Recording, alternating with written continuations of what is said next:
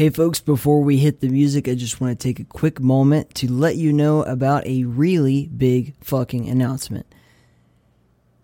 The Multiplayer Doom Federation has joined the fold of those who will be putting on QuakeCon at home events. So, I present to you the Take the Crown Doom 2 FFA tournament. This will have a $750 prize pool, and you can check it out Saturday, August 8th at 3 p.m. Eastern Time Zone. That will be for the group stage. And then the next day, Sunday, August 9th at noon Eastern Time, get on twitch.tv forward slash Bethesda and watch the finals. It's that simple. It's going to be fucking amazing. I can't wait for it. If you are interested in more information, I recommend you head over either to inthekeep.com, our website, or to the Multiplayer Doom Federation's website, which is doomfederation.com to get all the updated info. It's going to be fucking badass. Get your ass over there, sign up, make sure you tune in, do it. Let's get into the show.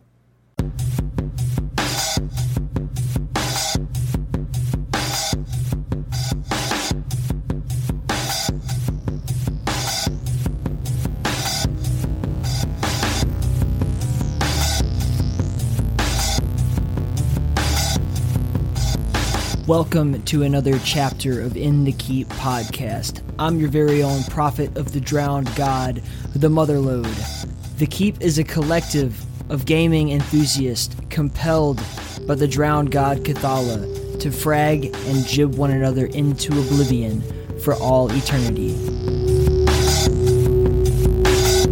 Hello there, cultists. It is I, once again, the Motherlode, and you are in for a treat. This week's guest is none other than Ozreek. He is the developer of Viscera Fest. It is a game that I have been following for a long fucking time.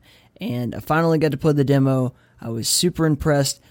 I've been begging him to come on the show forever, but like finally this was the appropriate time. We got it done. He is amazing. Very inspiring young man. Very rare I get to say that but I think you'll just be absolutely taken aback by the energy this guy brings to the table, the creativity he brings to the table, the overall ability to find exactly what it is about a game that he likes and the drive to put it into what you will eventually get to see in Viscera Fest. It is phenomenal. Really, really cool game. So, I'm not going to bore you for too long. The music you're about to hear is from the Viscera Fest soundtrack by none other than Michael Markey, more colloquially known as Markey Music. And when it's over, we'll be in the keep with Ozreek.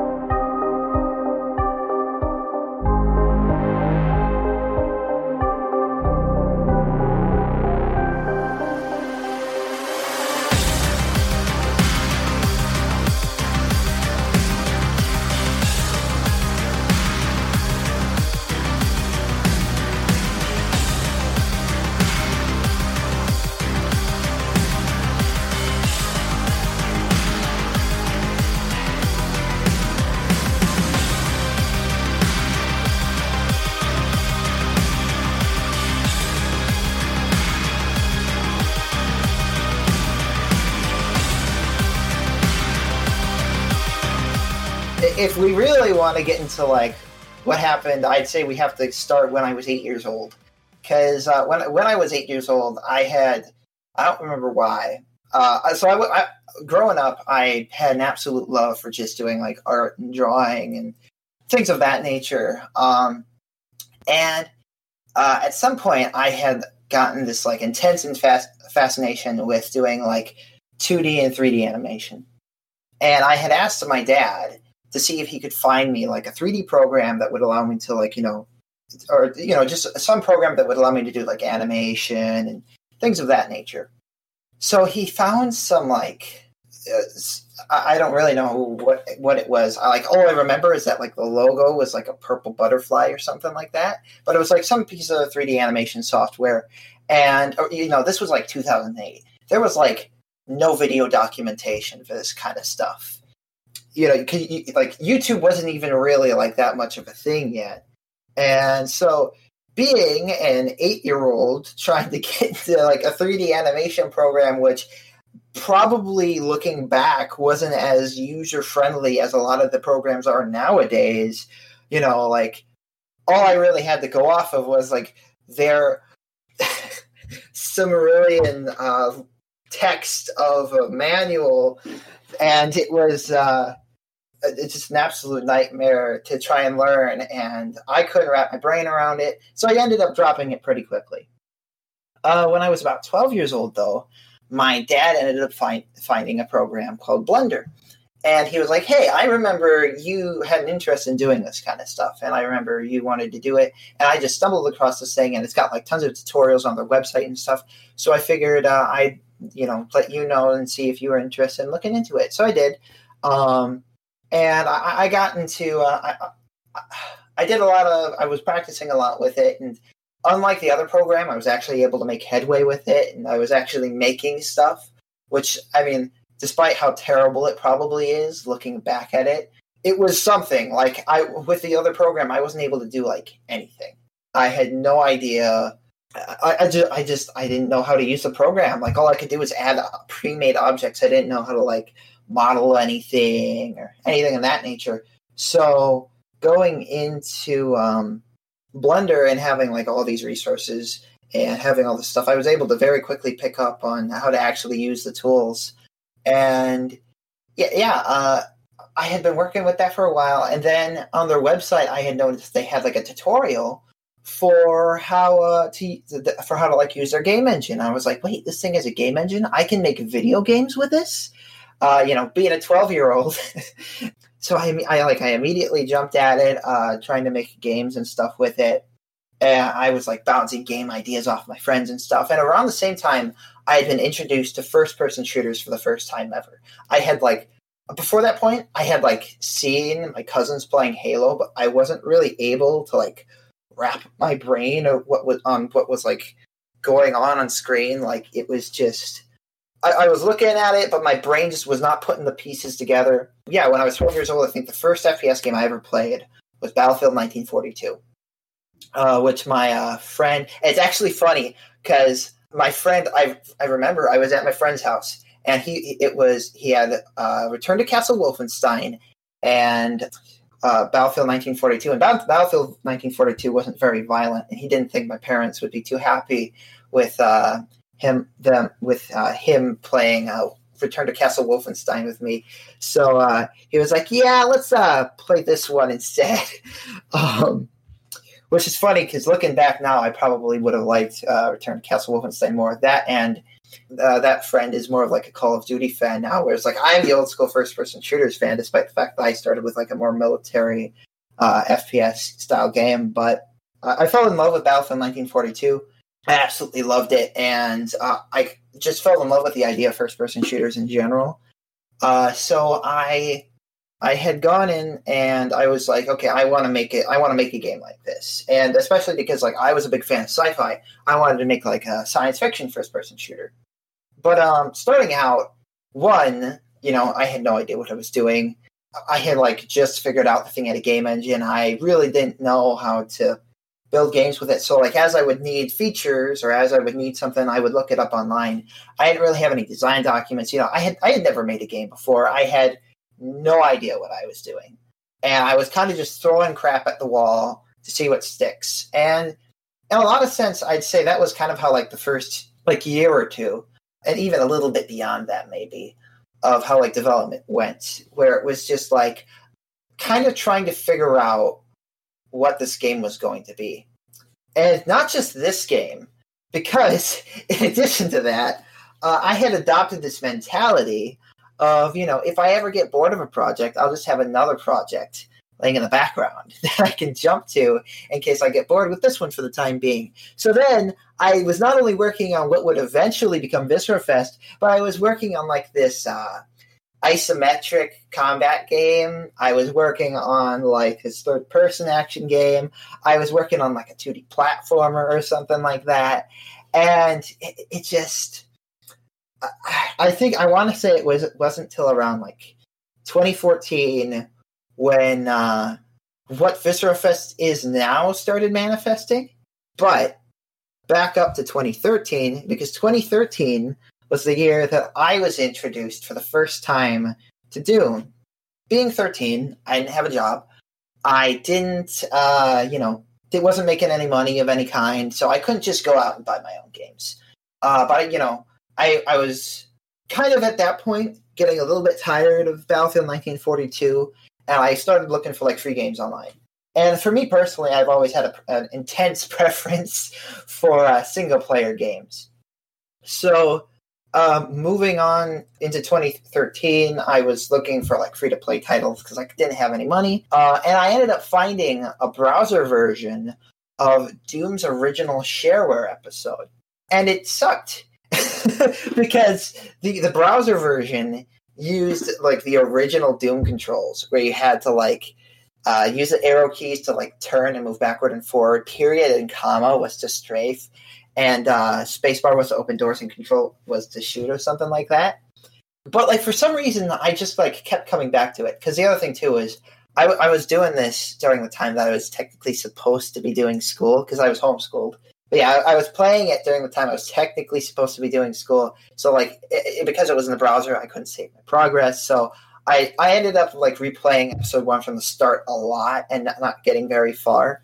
Uh, it took me quite a while to like reach the end of uh, episode one of the original Doom.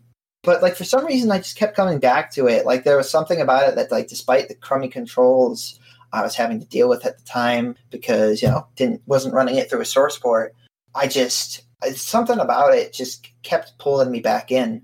So moving into 2014 is when I actually got like the full game of Doom, and uh, you know I got a source port for it, and that was kind of the point where like Doom went from being like a fun little distraction type game I would play from time to time to being something that I just absolutely fell in love with. Because uh, one of the big things I remember from my uh, from the time I was like playing first person shooters with all my friends and stuff was like I had a very run and gun style of play. I would run headfirst uh, into everything and get mowed down, and my friends would be like, what are you doing? uh, so I'd be like, you know, I, I just I want to have fun, and to me, like just sitting around and popping up from cover or whatever, it's just not very entertaining. So like that was the play, way I played a lot of those games, and so like to finally have a game that like facilitated that kind of play to me, it was just like, oh man, this is like what I've been dreaming of. so I absolutely fell in love with it, and I was kind of like, you know, maybe I want to like take my game in this direction because you know there's not really anyone doing anything like this anymore, uh, especially around 2014. I mean, like the most old school first person shooter that had come out recently around that time that I can think of was the janky Rise of the Triad reboot, which uh, I don't even I didn't even know existed at that time. Yeah. Um, that, around and, that time frame, you had Duke Reloaded was canceled, obviously and then mm-hmm. you had Rise of the Triad and Wrack were like and Straight. When was Strafe released? Somewhere around that. Strafe, Strafe no, uh, Strafe was released like maybe twenty, like the demo, anyways, was released like 2015, 2016 okay, time frame. Okay. Um, yeah, no. Uh, so, but I mean, like the other thing too is like I just didn't know about those games because you know most of what I was familiar with was like the big AAA, like you know Call of Duty, you know, I th- think it was like Modern Warfare at that time, maybe Black Ops or whatever. But that that was all I really knew. So like, kind of, it was like you know, for me, it was a chance to do something that was like different from what everyone else was doing. Because I mean, even if we are considering those games, like those games are not like really pure first person shooters. I mean, like for pure like old school first person shooters, they are still right. they're still like elements. And Rise of the Triad is just weird. um, I mean, like I have a special place in my heart somewhere for Rise of the Triad, but like Rise of the Triad is its own thing. Amazing soundtrack. Yeah. Um, but uh, so yeah, moving on from that, a lot of so I, I made like this original. I, I started working on. Uh, trying to figure out what how like how I was going to like blend some of these elements into my game. And it was kind of a case of like taking what was initially a more like Halo style shooter and mm-hmm. slowly eking it toward like that more old school first person shooter style of play. There, uh, I, originally, actually, I remember all of the art, all the uh, sprites and stuff were going to be like 3D models that I like converted into sprites, but I just mm-hmm. couldn't get it to look good. So I ended up dropping that and just doing hand painted sprites. But um, kind of the theme that now runs from and actually, so this this is a little bit of a theme that runs throughout the early development too. What I would often do is I would work on the game. I'd get to a certain point, look back at what I had done, and I'd be like, I can do so much better than this now because there is so much I didn't know how to do before, and I could just improve it all now or it would be a case of like I hadn't accounted for something, and now there was some feature I needed that added, but like because of the way the game was built, there was just no easy way for me to incorporate it in. And so I, what I would do is I basically look at what I had, uh, and I'd be like, I can't really do anything with this anymore. It would just be easier to start all over. And I did that again and again and again. Like just with like the when like it started taking that shift toward a more old school style approach to the overall game design, I must have restarted uh, those builds at least eight times, and that's not including like how many times I restarted the uh, earlier ones from like 2012 to like 2014. So yeah, it was, it was so kind of speeding up a bit and getting to the point where we are at now. I, I'd say like if I really wanted to trace back uh, when Viscera Fest started, truly just like becoming something vaguely recognizable to what it is now. That would probably be back in 2016. I had just I had just restarted the project again. I was starting to pin down an art style and an art direction because I, I, I had before I had been using sprites, but I had I had uh, scrapped that version and started over trying with 3D models. The problem with that version I had just scrapped that was using the 3D models was just how buggy it was, and a lot of that was because of the 3D models, like and just like the interference and fighting that was going on within the game engine. Because uh, I'll I'll get to that in a minute. But uh, so we got an hour, man. We could talk about this the whole thing. Yeah, relax. So I, I, I so I started the 2016 build. Um, around this time, I had been showing off the game to uh, fr- uh, like I had been I'd gone to a camp. Uh, I had been showing off the game a bit to some of the other people who were there, and there a friend of mine at the time. He had said, "Hey, do you need a composer?" Uh, and originally, I was going to compose all the music myself, despite the fact that I have no knowledge of how to compose music so he's like, yeah, yeah, I, I, I, could use like a composer. So um, he hopped on. He he he had he had done like two tracks, and uh, I'll get to him in a minute. But um, I was basically I was working on like that 2016 Blender build. Easy, easy. Oh yeah, it was wonderful, and like that was when the game was really starting to take shape.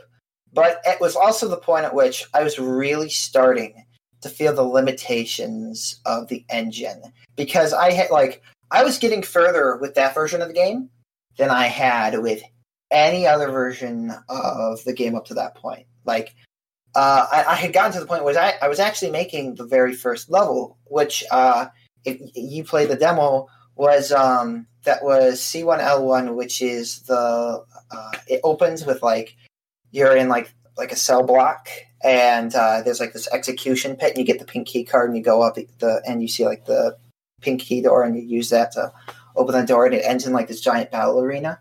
That level was the first level I had ever made. That level is one seventh of the size it was supposed to be. Because I had originally drawn out this entire like layout, and that was just like the opening to the level, right? But I, had kind of gotten impatient with making that level, so I was like, you know what? I just want to test and see how this feels to play throw a few enemies down, and you know go from there. uh, I started filling out the level, and then I went to play it, and I started noticing it ran terribly. And I was like, what is going on? And I very quickly found out that the limitations I had on what I could do with enemies was choking. It was utterly devastating. Like I've talked about it before, but uh the limitations I was running into were to such an extent that and it ranges from level to level by the way, in that old Blender version. I could only have a max of 18 enemies at a level at a time. And if I was using like spawners, like spawning them after the fact, then I could only have like a max of like maybe 23 if I was lucky. And like and like I said, that's including sp- uh, like spawning them after the fact. Like throughout the entire level, like I could have no more than like 23 enemies at best. It was terrible. But the thing that I do think is great about that is like whilst like toward the end of like that Blender version's development, that it really became a problem because there were some levels I could not have more than eight enemies in uh, without the frame rate tanking to like from like 100 to 40 just with like one enemy. So the thing that was great about it was it really forced me to I'll say actually design levels because the thing was is like I think that opening section of level 1 is actually great. I actually like that the level the C1L1 has changed very little since I had originally made it. It's mostly just in like minor facelift elements that I've changed. I'm very happy with how that level's turned out. But everything past the point where that got cut off was garbage. It was massive long hallways, massive empty rooms. It, it, it was like just the most padded out filler you could possibly imagine. And having that limited of uh, an enemy quantity that I could actually play within the levels really forced me to like make the most of what little space I could actually get away with. You know, because it's like you can't have like massive, massive levels that aren't like, you know, just like giant empty spaces in them because then it, it's kind of boring just walking around and like seeing like one enemy and like this big open area or something. So I, uh, I, I really had to like figure out like to just just like basically take all my ideas in this level and just like refine it down to the shortest possible experience that still had enough teeth to be there, but was um you know so, something that like that didn't last super long, so that way I didn't have to like sparingly place enemies in a way that felt very awkward and very like just you know again you walk into a room and there's like one enemy when it feels like this entire space should be filled with enemies.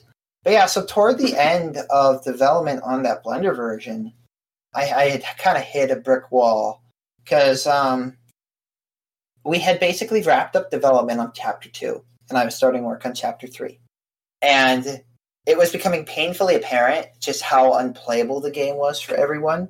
Frame rate, you, you had to have like a decent to beefy PC to run the thing even remotely well. But even then, there was no guarantee that it would run well because the Blender game engine is a janky, unfinished, unpolished mess that I ended up just so basically, there are several people who couldn't run it well, despite the fact that they have they had specs that should have more than allowed them to run it perfectly.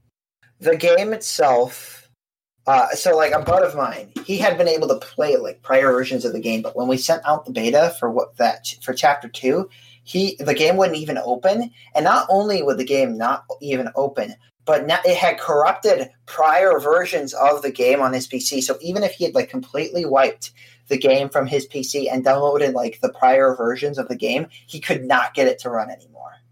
And stuff like this kept on happening. And it just kept piling up. And it was like crushing me and weighing me down. And I was just like, I can't do this anymore. Like, I can't ship the game in this state, but there's like nothing I can do to fix this because the engine is such a piece of crap that there's like nothing to salvage here. So I had uh, priorly, and also around 2016, a bud of mine was well, he, he wasn't a bud of mine at the time, but uh, I, there was a game, an indie game I was following because I loved to follow like other smaller projects around that time called Nexum. It was a uh, team-based arena first-person shooter uh, with like where the characters had like you know almost like Team Fortress style two classes and stuff like that. And this was like before Overwatch was the thing. It had been in development for a while at that point.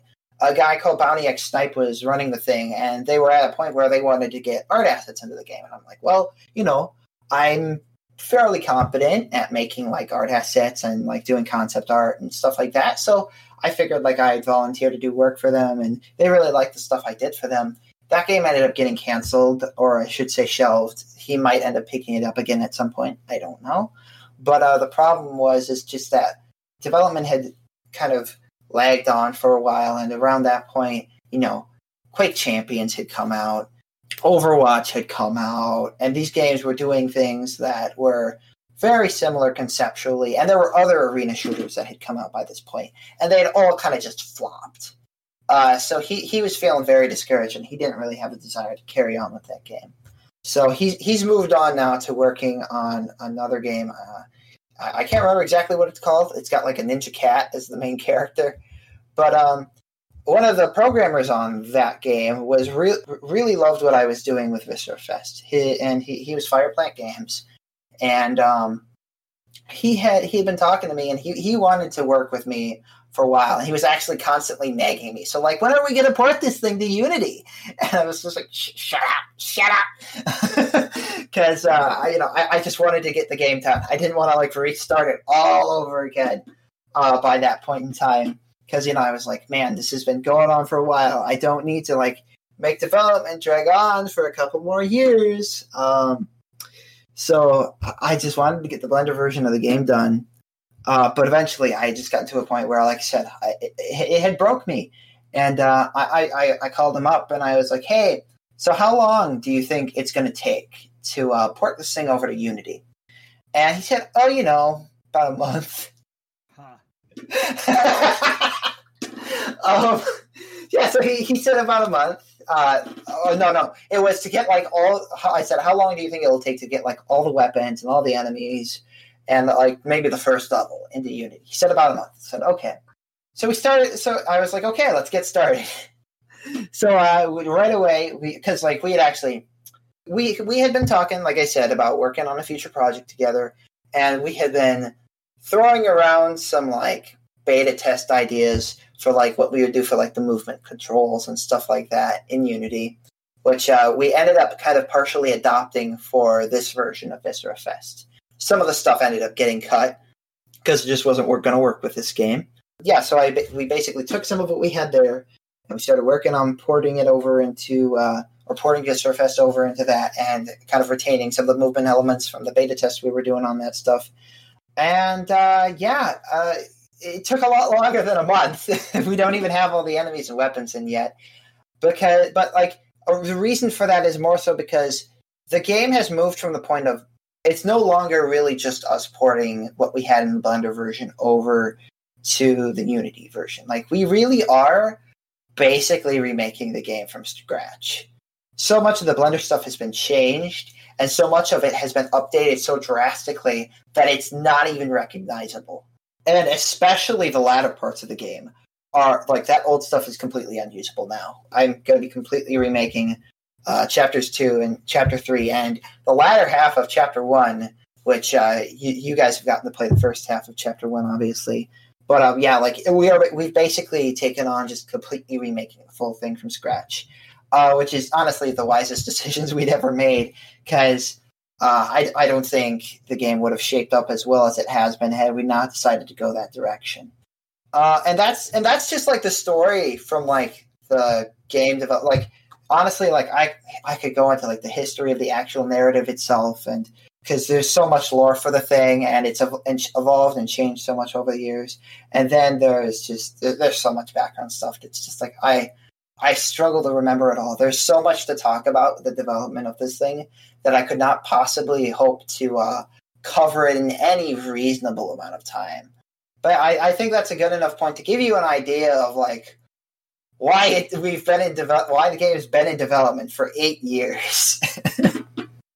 so so let's take a step back here. Let's move you over here to the psychoanalysis couch and kind of dissect what we've got so far. So here's what I've picked up.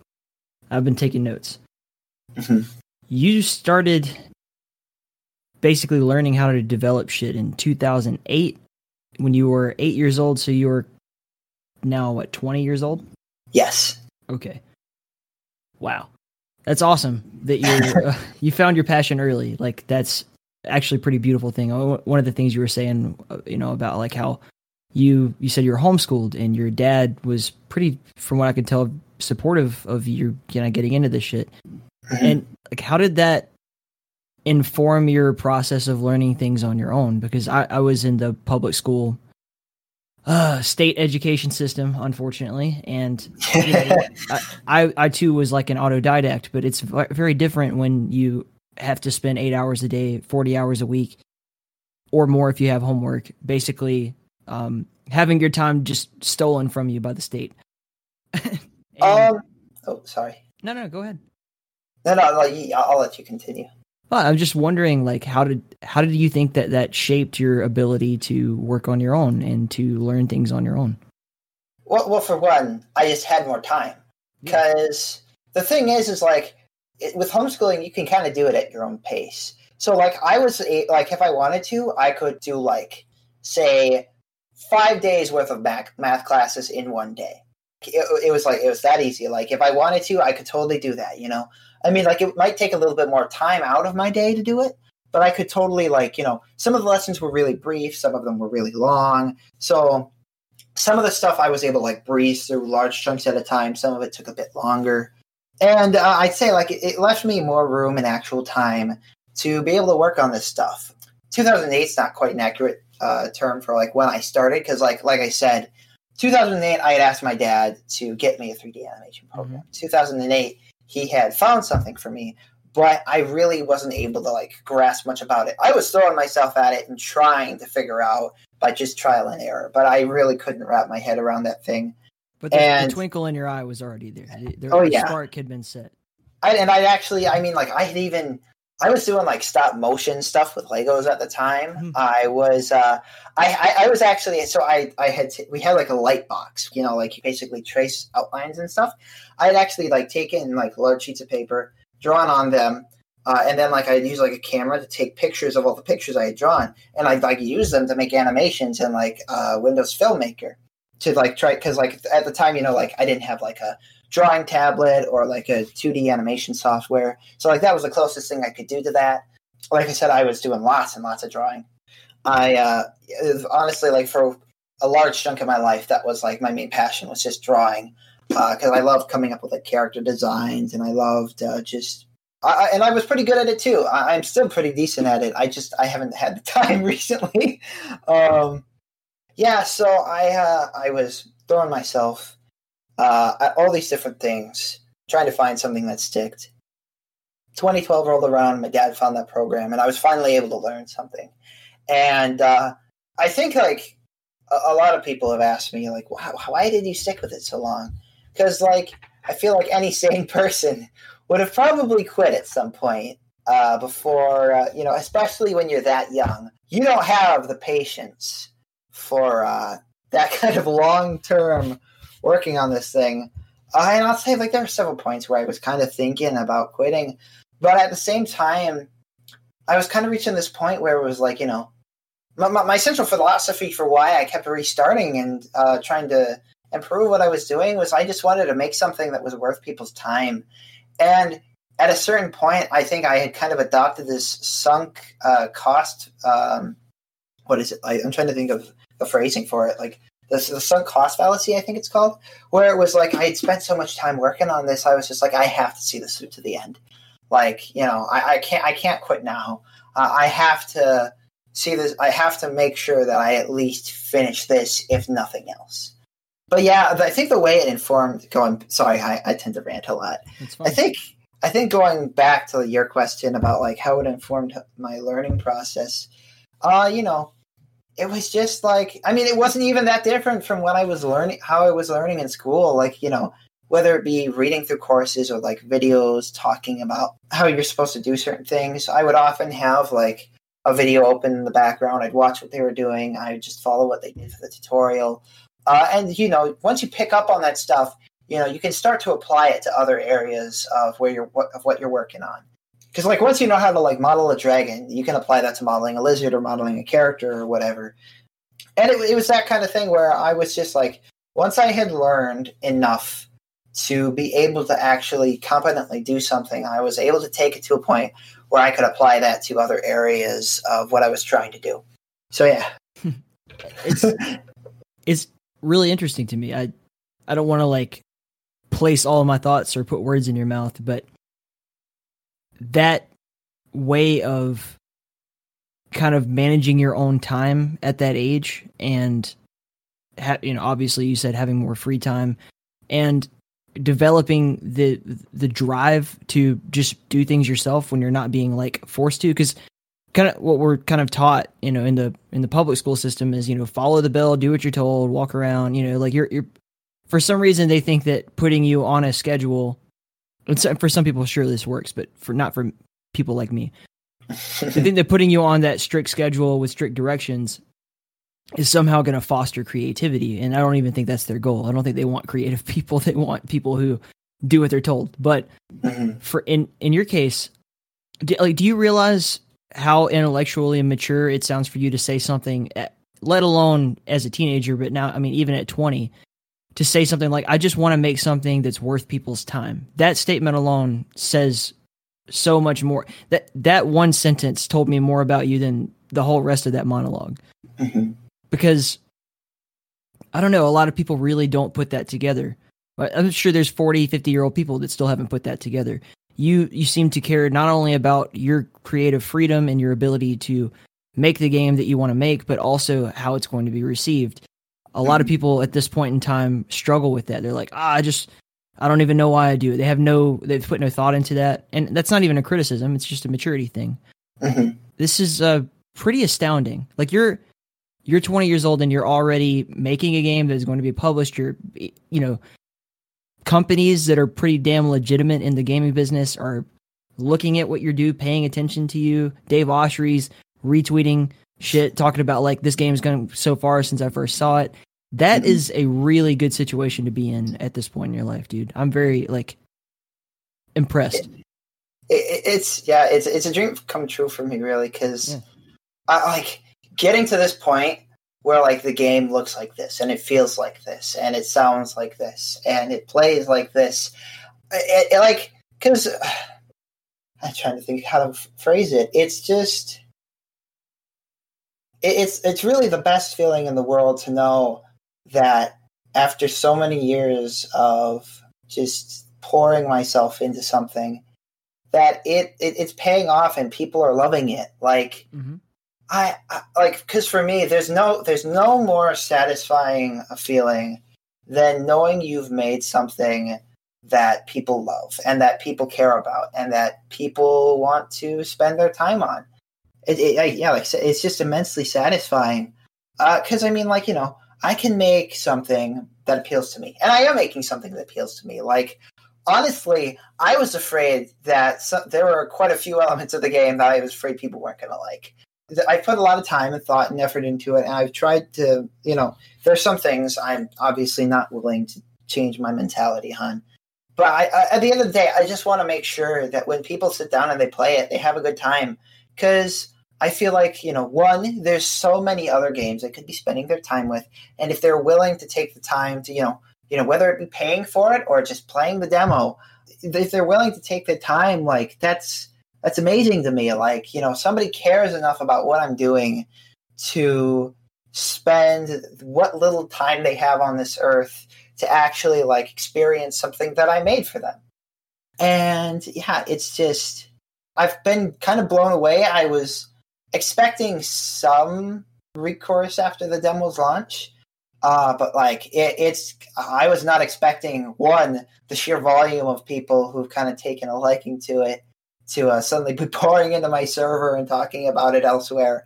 Uh, or and just like how positive they've been about it. I mean, like I've said before, like you know, the Unity version is such an improvement over what I had in Blender that it's almost not worth comparing the two. And I was expecting a more positive reaction than the Blender version was getting from people.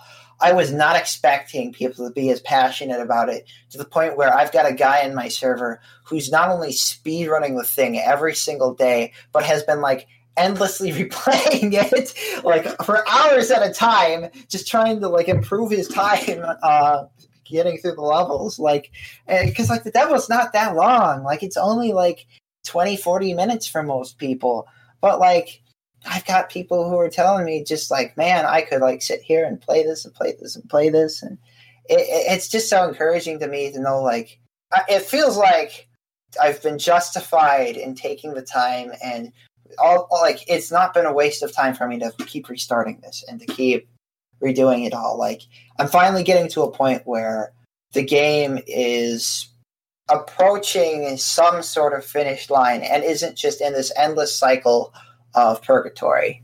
Something that I hear a lot of, you know, fairly successful down later in their career game developers talk about is how you have to finish a game, right? So let's just uh-huh. take uh, John Romero for example, right? He started off programming really young, and he was mailing in games like just code to magazines so that people could punch it into their computer and play like these really short, simple, kind of by today's standards, extremely rudimentary games.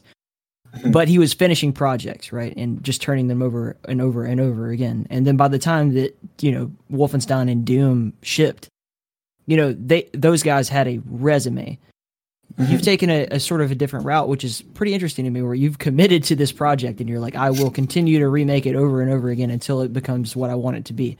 And I think that's going to be really interesting when you do finish it and you have that under your belt, where you go from there. Because yeah, like I said, this has been a long time coming, and I know that's going to be a huge monkey off your back. So uh, I guess in terms of my mentality, I I totally understand where like John Romero and uh, like Carmack and you know, and not just them, but like you see people who like are giving advice on like making games, and they're just like start out simple, make something small, uh, don't don't go big. And I've given that same advice to people uh, because it's good advice. Uh, it really is. You know, I, like everyone wants to start out making the biggest, coolest thing, but if you do that, one, you're either going to be at it for a hell of a long time if you're just starting and learning how to do this crap. But two, you're very likely to get burned out. You're just you're going to reach a point where it crushes your soul what you're doing and you're just not going to be able to keep walking and not only that, but like, you know, with how little time people have nowadays, it's like, you know, working on a game is a time commitment.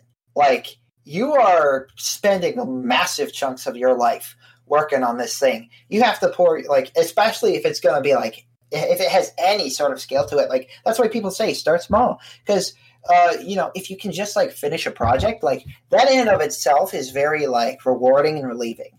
Um, just being able to like get to a point where you have something done. I've actually I've talked about uh, in the past. I, I've talked to people about like I don't like it. There's been a trend lately in like retro shooters of like having these levels that are like out an, an hour long or something like that. You know, rather than just being like these condensed Jordan experiences. And I think like the thing that people miss when they're doing that is it, you end up getting into this mentality of like it becomes more of a, a slog to actually get through your content, no matter how good it is, because you're never given that. Because like when you like reach the end of a level, you're given like this sense of like uh, reward for like getting to a certain point, and it's kind of the same way with um, game development. It's like why we like why everyone says start out small. When um because when you start out small, when you're starting out period, you have no idea how bad it's going to be. You have no reference for just how much sweat and tears even doing the simplest of things is going to be like you're going to be pouring yourself into making your movement make, making it so like you can't walk through walls or something stupid like that like mm-hmm. there are so many microscopic problems that come up within the sphere of game development that like it's it's a miracle anything gets done at all because what was it we got we uh we reporting well we were working on the re- remaking the thing in unity and uh gosh we uh we were having this problem where we wanted to like make enemies more visible, right?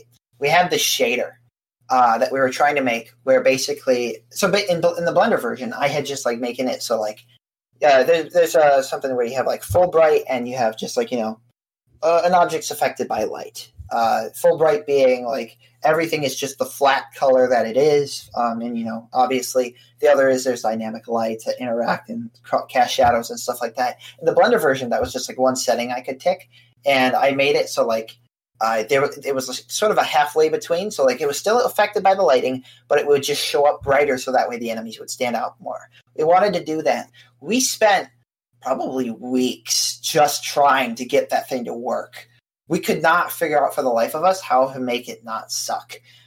And or more more than that, in the same vein of shaders, like at one point, uh, we had just hit a wall within Unity with like the um, renderer we were using at the time was allowing us to do, and we had to swap to a different renderer. But actually doing so became such a nightmare because so many things were broken when we did that. So many things were not showing up right when we did that. The game looked hideous when we did that. Uh, and so, like, we spent like easily, easily a month or two just trying to make the game not look like crap. and like you run into problems like that all the time. And so it's like even when you're starting out on a project that you think is like oh this is like tiny you're going to run into problems you had no idea were even possible with your, your project. Um, so it's the reason it's best to start out small is because it's going to take you way longer to even make that small thing than you think it's going to.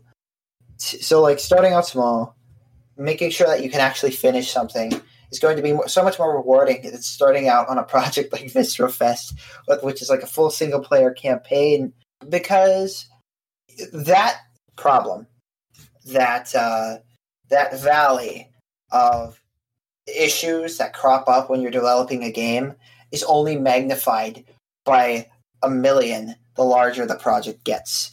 Because for every little thing you do, there are a thousand ways in which it could break. And so yeah, like I totally get that perspective, and I I don't disagree with it. I, honestly, if I were to go back in time, I probably would have told myself the same thing. Like just just start out on something small. But I I think like at the same time, uh, for me, I've been lucky enough to be in a position where I have the time to brute force it, where I have the uh, the will to brute force it and I've been willing to, even if it means that, uh, like, you know, so much of that time, so much of that effort, so much of that work ends up getting tossed out the window. Because again, I don't like. I don't want to make a game that you know people will sit down, they'll play, and they'll be like, "This was just a waste of time," or you know, "This just it's not good." Uh, you know, I, I want to make something that I feel people will want to return to that people will want like even if they just enjoyed a moment like honestly if it's just enough for me if people play the game and they're like, that was fun. Probably never going to touch it again, but that was fun for like, you know, the hour I spent with it or whatever it happens to be. Like, that's enough for me. If people walk away from an experience I've made and they at the very least enjoyed it, that is enough for me. But if I can push it farther, if I can make it better, if I can improve it in any way, if I can go beyond the simple boundaries of just making a game that's passably mediocre than I want to. One of the things that we touched on the other night when we were playing through the demo and you were watching was the episode and specifically the length of levels. And when you were talking a little bit ago, talked about how people, generally speaking, have kind of gotten into that trend of making these like long kind of meandering levels. And there's nothing wrong with that inherently but like if i can just speak from my point of view as someone who really likes this style of game like and i'll specifically i'll talk about like doom mods because i think that's a great it has the full spectrum. It has everything from you know jazz jackrabbit doom to ev Eviternity and everything in between. And i really appreciate when levels are just straight to the point. Fat is completely trimmed off. I can get through it in a single sitting. Like, because I don't have time. Like, eh, people think, oh, yeah, he does this gaming podcast. He must play video games all day. I it's really not that easy. Like I I spend a lot of my time just doing this shit and not able to actually enjoy all the games. And also, I have like a full time fucking job and a yeah. wife and everything to deal with. And I know a lot of the people who are into boomer shooters because they're old as fuck. you know, are busy people and they want to just sit down and get that adrenaline rush, play through a level, you know, save, walk away, come back and knock out a couple more levels when they have some more time. And I really I don't know, I think that that's a kind of a lost art because people as you as you know, as an artist, artists never think anything's done. They're like, "Oh, I have to keep going. I have to keep making more. I can always make this better. I can add more here, I can add more there." But there's a there's an art to just think about SpongeBob with the marble, right? you want to just knock off the pieces that aren't there until you get down to specifically what you want. You want the statue of David. and then you put a Squidward nose on it. if you need to, if if it requires that. But I, I, really appreciated your point of view on that, and I know right now in development the levels are maybe a little bit shorter than you intended. Can yes. you shed some light on that? So yeah, so like I said, uh, when I was working on the Blender version, I was incredibly limited, limited in terms of what I was able to do with, mm-hmm. um, you know, enemy counts and stuff like that. So that meant I had I had no choice but to make sure the levels were as focused and as like to the point as possible. Right. Like to the point where I would say not only was fat trimmed off, but like entire chunks of level had to be trimmed off that were might have actually been important because I just didn't have the you know anything to do it with. But yeah, I just I had to cut a, a lot of stuff from levels because uh, I just didn't have I I couldn't get it up to the performance. But when uh, porting over to uh, Unity, um, I want to say it was maybe like two months before we launched the demo. Uh, I, I had actually I've I've remade a lot of the levels several times, but I, I wanted to do like one final pass on all the levels that were in the demo before we shipped it because mm-hmm. I wanted to make sure that they were of the highest bar quality I could make them, and there were a few levels that I was just like, this needs work. So I went through all the levels that are currently in the demo, and I think the level I touched the least was level four. But really, at the end of the day, those levels specifically, they have been expanded upon since their original Blender versions, but they really are almost like, you know, some of the levels are very, very different in layout and structure, don't get me wrong. But I'd say like the soul and the idea of the Blender versions level is still in the current Unity versions of those levels. So they kind of uh, like they kind of like you said they're they're very short. They're they're very brief. Uh, you you could beat like it for a first time player you might be able to beat them in like five minutes if you know what you're doing like me you can easily knock them out in like two or three so uh I'm, I'd say if the levels were longer, we might have actually had a little, a few less levels than we ended up shipping. Right. We didn't want the demo, demo to be too long, uh, which is one of the. Re- I mean, it's one of the reasons why we didn't include uh, C1L5 and the rest of Chapter One. Uh, there are some other reasons, but um, yeah, I'd say like the, the levels will eventually like get to a point and where they, they will be bigger. Uh, they're not, but they're not going to be like. And I'm not throwing these under the bus. I want to say, like, I'm not crapping on these. Like, what like the things I'm about to mention, they are fantastic in their own right. They are absolutely wonderful experiences. Um, you know, but you've got levels like what is it? Unknown Sepulcher. You've got uh, Eviternity. You've got uh, what was it? There was like this one Doom mod with like its own custom like weapon set. The guns were like all hell themed. I think it's called Hellbound or something like yeah, that. Hellbound. Hellbound. Yeah, great mod For, by the way. Oh, it's a fantastic mod. But man, like some of those levels just keep going and they do not stop. um, and the thing for me, right, is because what all you're really doing when you make levels that long is you are just uh, you're you're holding out the player's sense of reward. So it's like, you know, think of like you reaching the end of the level as being like a release for the player. At any point up until you reach the end of a level is kind of just like there's somewhat somewhat somewhat of a tension. There's somewhat of a um, you know, like a level is its own closed off experience. Because like when a level keeps going and it keeps going and it keeps going, the player is waiting for that release. Player is waiting for that endpoint and when that endpoint takes longer and longer and longer to come, it's more and more likely that play is just going to drop an experience because they just they're not getting like that release. which I think is so important. I would rather play a mod or game that has a bunch of short levels, or, or like has like say what's supposed to be maybe one level split up into short levels, and just have a lot of short levels as opposed to a few long levels. But yeah, uh, it, it's something that I, I just it's a trend that I've noticed a lot lately. There have been so many mods and so many games.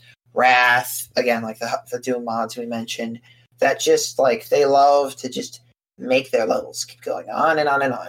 And don't get me wrong, I'm not saying their levels are bad. Uh, I think they're wonderful, in fact.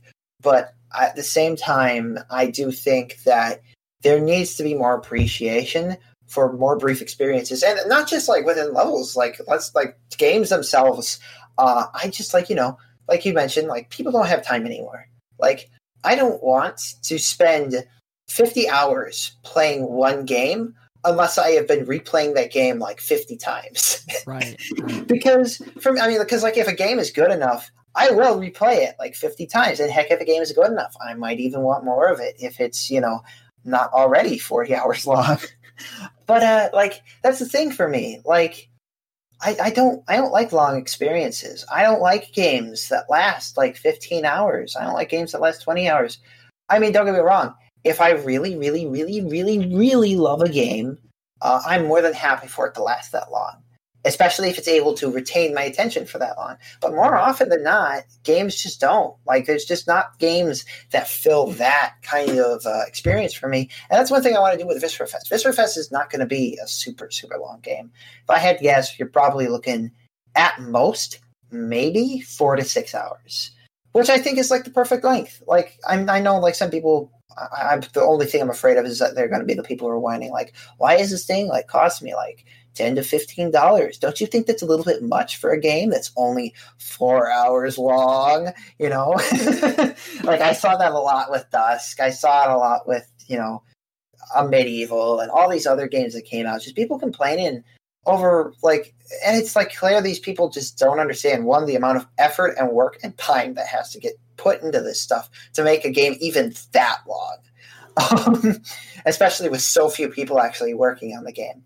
And not only that, but uh, like you know, uh, sure, yes, you can beat a game in four to six hours, but the question ultimately becomes, you know, there are plenty of games that I've, you know, you could spend like 25, 30, 40 hours with and they still won't end up feeling like they're worth the money you paid for them because of how long they are because like what's actually there isn't even worth playing like there's because a lot of that like time is just filler. It's just empty voidless nothing. Uh, and i'd rather have a game that costs me like $20 is only like four or five hours long that is nothing but like a focused refined experience that I can just keep coming back to and enjoying over and over and over again, uh, as opposed to something that just wastes my time but costs me more money because you know it's got to be it's got you know because apparently length equals uh, value, which I, I've it's never been a mentality that I've understood. Because again, I would rather I would rather spend more money on a shorter game that's worth my time than more money on a game that wastes my time. It's really hard to put a dollar amount on quality, you know. So uh, that's unfortunately, I think, a trickle down effect from the AAA industry is that this, you know, equating. We all say time is money, and to some extent, it is. If you put out a game that was ten dollars, twenty dollars, and I got to play it for 15 minutes, I'd be really fucking bummed. But you're not going to do that. And yeah. again, you have the replay value, you have difficulty settings eventually, and eh, you have a lot of different routes you can go with that. But I think ultimately, yeah, it just really comes down to how much money was this experience worth to me in terms of the quality of experience? And also just straight up like for every person out there who's bitching about the price tag there's people out there that would happily give you more money than that. And i'm sure you've seen this a bit mm-hmm. because they just want to support it. They like they love what you're doing on principle. Yeah, and and actually going into what you said about replayability, like Viscera Fest probably more than like any of the other ones coming out will have a lot more replayability because one, so uh, some of the later levels where I, am actually planning on making uh, are going to incorporate like entirely like off the beat secret paths that are like entire chunks of level, like significant chunks of level. Uh, like I'm starting that with uh, C1L6, where it's like you'll have entire encounters, you'll have entire areas that are just like you won't see unless you look for secrets. But going beyond that, you have the Scully system, which is uh, it's like it's loosely inspired by like collectathons and stuff like that, where it's like you've got all these pickups around the level. If mm-hmm. you with these uh, pickups, when you pick them up, uh, you'll get credits, uh, and you can spend those in the hub on like modifiers and sheets and stuff like that that you can use when you're replaying a level. Or beyond that, if you find all the Scullies in all the levels of a chapter, uh, you'll unlock a cipher key, which you can then use to unlock that chapter's bonus level. And then if you unlock all of the, if you find all the Scullies and all the bonus levels of each chapter, uh, you'll unlock cipher keys for each of those levels, and then you can use that to unlock a bonus, uh, an extra extra bonus level. Um, and then going beyond that, post launch, we plan to have New Game Plus, which will have um, it'll have a new weapon, which is exclusive to the New Game Plus. It will have new enemies for each faction, which is also exclusive to the New Game Plus. It will have retweaked enemy placements, so like all the late game enemies will appear early game and uh, the game will now be balanced according to basically starting out with all the weapons right off the bat and like so it'll be like a completely different experience just going through the game a second time uh, when, when we get that stuff in and then uh, you know and like like that already like what i mentioned like that's way more than like most of these other games offer um in terms of replayability but then like you know like obviously there's still the other stuff like secrets and you know speed running for the people who want to do that and the game is going to be so much more than just like your first playthrough. That brings up a couple of points that I just kind of wanted to address with you. Uh, first of all, I do think the Scully thing is really cool. Like, I think that's a good move, and it's a really smart tool to get more playability out of a game and to incentivize people to revisit levels and things like that. I would also worry, and maybe you, maybe you're already aware of this. Like, so let's just take like The Witcher Three for example. I'm a real completionist, and most people aren't. You know, like they they're just like really willing to. Like I'm just gonna blast through it and have fun, and I do do that with some games. But some games, if I really like them, I'm gonna do every little thing I can, and I'm not even gonna move forward until I've completed everything that I can in that area. And I wonder and worry that if you're upgrading your character constantly like that, if someone really does just take it super seriously, are they going to end up at the end of the game super overpowered like I was in The Witcher 3, where you can just mow everything down like a god. No, no, there's no character upgrades. Okay. It's there's nothing bound to like upgrading your character. The Scullies are like I said, they're using the hub to buy like modifiers and cheats. And what I mean by that, that's like you know like what modifiers and cheats like what you would use in like a multiplayer game. So like it would be something like oh. When I kill an enemy, that enemy will explode like a barrel, and then you can have like chain reactions of all the enemies like exploding and dealing damage to one another. Um, or or it could be something like, um, you know, it could be something as basic as like invincibility, infinite ammo, like you know, just stuff like that. Stuff that like tweaks the way the game plays, uh, and like alters the experience when you're going through a level the second time. That's genius. I'm very happy to hear you say that. Yeah. Another thing is because like I, I, I did mention the cipher keys and how you'll have to find all the scullies in a level to do that. I think the other concern some people might have is, oh, well, that could get really tedious looking for all the secrets and stuff like that. But the one thing I will say about that is, uh, I feel like a lot of old school first person shooters, they especially because they're different map designers and stuff like that, uh, level language changes up a lot, and what counts as a secret uh, or what looks like a secret changes from level to level, and uh, sometimes it's something you know you could have something like in uh, Ion Fury has a few secrets like this where it's just a fit where it's just like you can just like walk through a wall. It looks no different than like any other wall in the game, but you can just walk through it because, you know, that's a secret. And that's super obtuse, and there's nothing like visually pointing to the fact that it's a secret. It's, you know, it, it's just a thing you can do because, and like it makes hunting for secrets in games like that a lot more tedious than it needs to be. Mm-hmm. Whereas in Viscera Fest, I make an active effort to make sure that every secret is in some way telegraphed. You know, if, like, for example, uh, and I'm not really sure why more games didn't do this. I'm kind of surprised Dusk, Dusk did, didn't do this, but like we have cracked walls, kind of like in Duke Nukem 3D and stuff like that. But all the cracked walls are actually like 3D modeled into the environments themselves. So like not only will you be able to see the crack, but you can also see the room behind the crack. So if there's like a little bit of light or something, like you know, it'll be a little bit eye catching. Like you'll be able to go, oh, there's like a, something there. You know, if it's like a push wall, there's it's always slightly indented. If it's like um, I'm trying to think of what other kinds of secrets there might be off the top of my head. Uh, like a shoot button secret, you know, like there's a specific kind of button we'll use for all the secrets, or even going beyond that, like uh, other than just secrets, like level of readability in general. We try to be consistent with. Uh, like one thing they do a lot in do- the original Doom games is like there is no consistency to what a liquid is. Like you could have water that damages you. um, whereas in Viscera Fest, it's like all the all the liquids are like color coded. So if it's like you got in level three, there's like that bright cyan blue colored acid, and if you touch that, it's insta death, uh, and it's at the bottom of the pit. You've got the green acid, which will like it does damage over time, so it will like slowly drain your health even after you've walked out of the acid. You got like regular lava and pink acid, which will um, just drain your health while you're standing in it. Or like in chapter two, there will be like uh, mud basically, um, where like you know like one of the obstacles that we might put in some of the arenas is uh, you know mud where it's like it'll slow you down a little bit. So like you'll, you'll you'll kind of have to like jump around and try to avoid getting in the mud because otherwise you leave yourself vulnerable. And little things like that where it's like you know you'll just be able to look at something and go, I know what that does. Um, and if you're in like especially like with the secrets, like if you're vigilant enough, if like you like if, if you just have ice and you can use them, like you you'll be able to figure out where secrets secrets are relatively easily. Okay.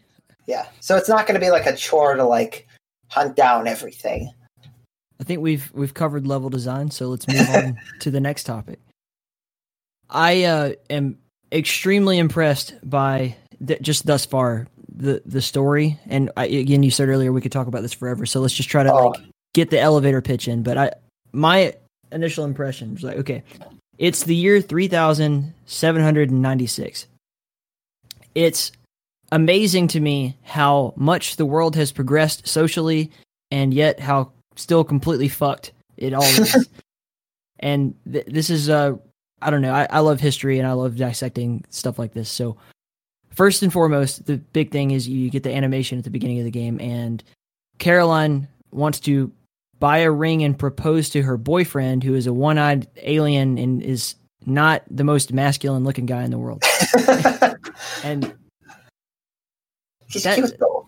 oh, he's, I mean, he's cute though, but it's it's interesting. You've you've done a this is a great time for this, and you've really clearly thought yourself through. I, I don't even know if it was organic or what, but you can touch on that when I'm done with my rant. That is such a really cool concept, and you're giving uh you're giving the female character, the female lead here, a lot of like power and like this is just so cool, man. I I don't even know how to articulate that. I think this is a genius idea. Yeah, so well, that, uh, who, who Carolyn is and what the story has been has actually changed a lot through development.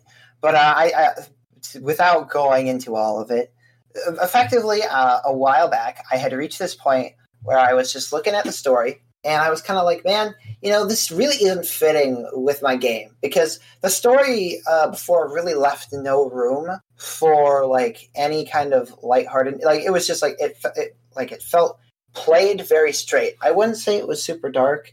It was a little dark, but like the main thing was like it didn't really feel like I had room to like have any lightheartedness within the narrative or the game or the story itself without it feeling out of place. Because it's like, you know, you have this bright neon colored game where it's like, you know, everything is just so saturated. And then you've got like this kind of downer, straight, pl- played really super straight and serious story that just didn't match what I had, uh, the, game I was making. And I was kind of like, I kind of reached this point where it's just like, you know, I'm going to just completely rewrite it. I'm going to take some of what I have already uh, and just retool it and make it into something new. And I was actually super concerned with actually writing the current version of the story because as um, I, I feel like if I were to walk up to somebody and like somebody to ask me, so what is Viscera Fest about? Uh, and they have asked me that, and I kind of walk up every single time someone asks me that and go, because it's when I describe what the story of Viscera Fest is, it sounds like the kind of thing I would expect from like some edgy teenage girls like fanfic. yeah, yeah, it, de- it definitely does. It, it, it, totally sounds like that, but like in presentation and like the way it feels in game, you're just like, oh yeah, no, this this is totally this is totally palatable. It doesn't feel like just cheesy or painful or corny. It, it's like it's it feels totally natural. Like I, like you don't even question it, and, and it's like to me, it's so weird to me that it's it's worked as well as it has. Not only that, but people have loved it as much as they have. It's uh, it's it's it's been really exciting for me. Uh, but I will say that is just like what you what everyone knows of the story is really just the surface level. Uh, like that is just the character main character's motivation, and that's it. You've heard if you've played the demo, you've heard a, a little bit of uh, some light tidbits of where the story is heading. But uh, I'll say, especially when you get to chapter two, uh, things really start to hit the wall in terms of like what what the story eventually evolves into. And actually, uh, in the theme of uh, your uh, show, uh, it's very Lovecraft. Because yeah, though, like so, I'm trying to think around when I was doing that rewrite. I, I it was also around the time that I had like first really gotten into Quake. And uh, through Quake, I ended up falling in love with uh, Lovecraft's writing. Like one of my favorite stories was, um, and still is my favorite Lovecraft story, uh, the Dunwich Horror. Oh, yeah. uh, Dun- Dunwich Horror. Yes, and actually, by the way, we could we could literally just do a whole podcast on Lovecraft if you want. no, uh, but don't worry. That uh, I'll I'll go more into why I'm bringing this up. So, um, but yeah, so I kind of fell in love with his work, and I was like, man, I want to do something with this. Like I can't, like I can't not. And I was like, you know what? I'm gonna like tr- take the, some of this and try to incorporate it into Viscera Fest. And um, effectively, now what the game's universe is is it's because there's for anyone who doesn't know, Lovecraft's work has no canon. Uh, there's like no one line, uh, just history or palette thing. Like it's kind of like anyone can do anything that they want with it. So with Viscera Fest, it's actually like it's sort of like a far flung sci-fi science, yeah, science fiction universe, sci-fi and sci- science fiction, same thing. But uh, it, but it's like it's set in like basically a, a, like the Lovecraft universe, it, like just like straight up, and like because I feel like with a lot of old school FPS games, it's like you know they'll have like the, a, a Lovecraft thing in them, right? Mm-hmm.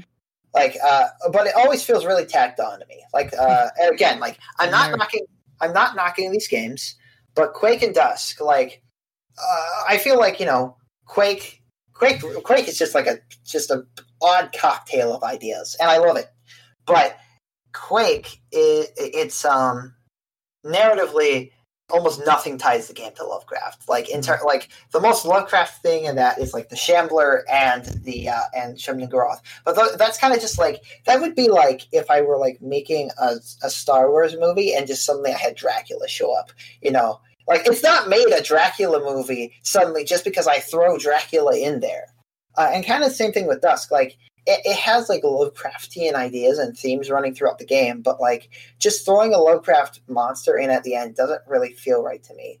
Whereas with Viscera Fest, like it's inherently baked into the lore of the universe, and not only that, but like I, I, have effectively taken efforts to try and like expand on it in the context of the universe without like being disrespectful to his work. Because the main thing I love, I, okay, I, maybe this will sound like heresy for me saying this, I don't like Lovecraft because I think his work is, work is scary because I really don't think his work is scary at all. I mean, don't get me wrong. I understand the concepts. I understand like that's a lot of why people love Lovecraft. But for me, this is just the reason I love his work so much. Is just because I find like the worlds and the uh, just all the different like species, not just species, but like I guess c- concepts that are tied to the creatures and the things themselves to be interesting uh, and really, and like I just like I, am always fascinated listening to his books, uh, and I kind and that's some of like what I wanted to pull into Viscera Fest.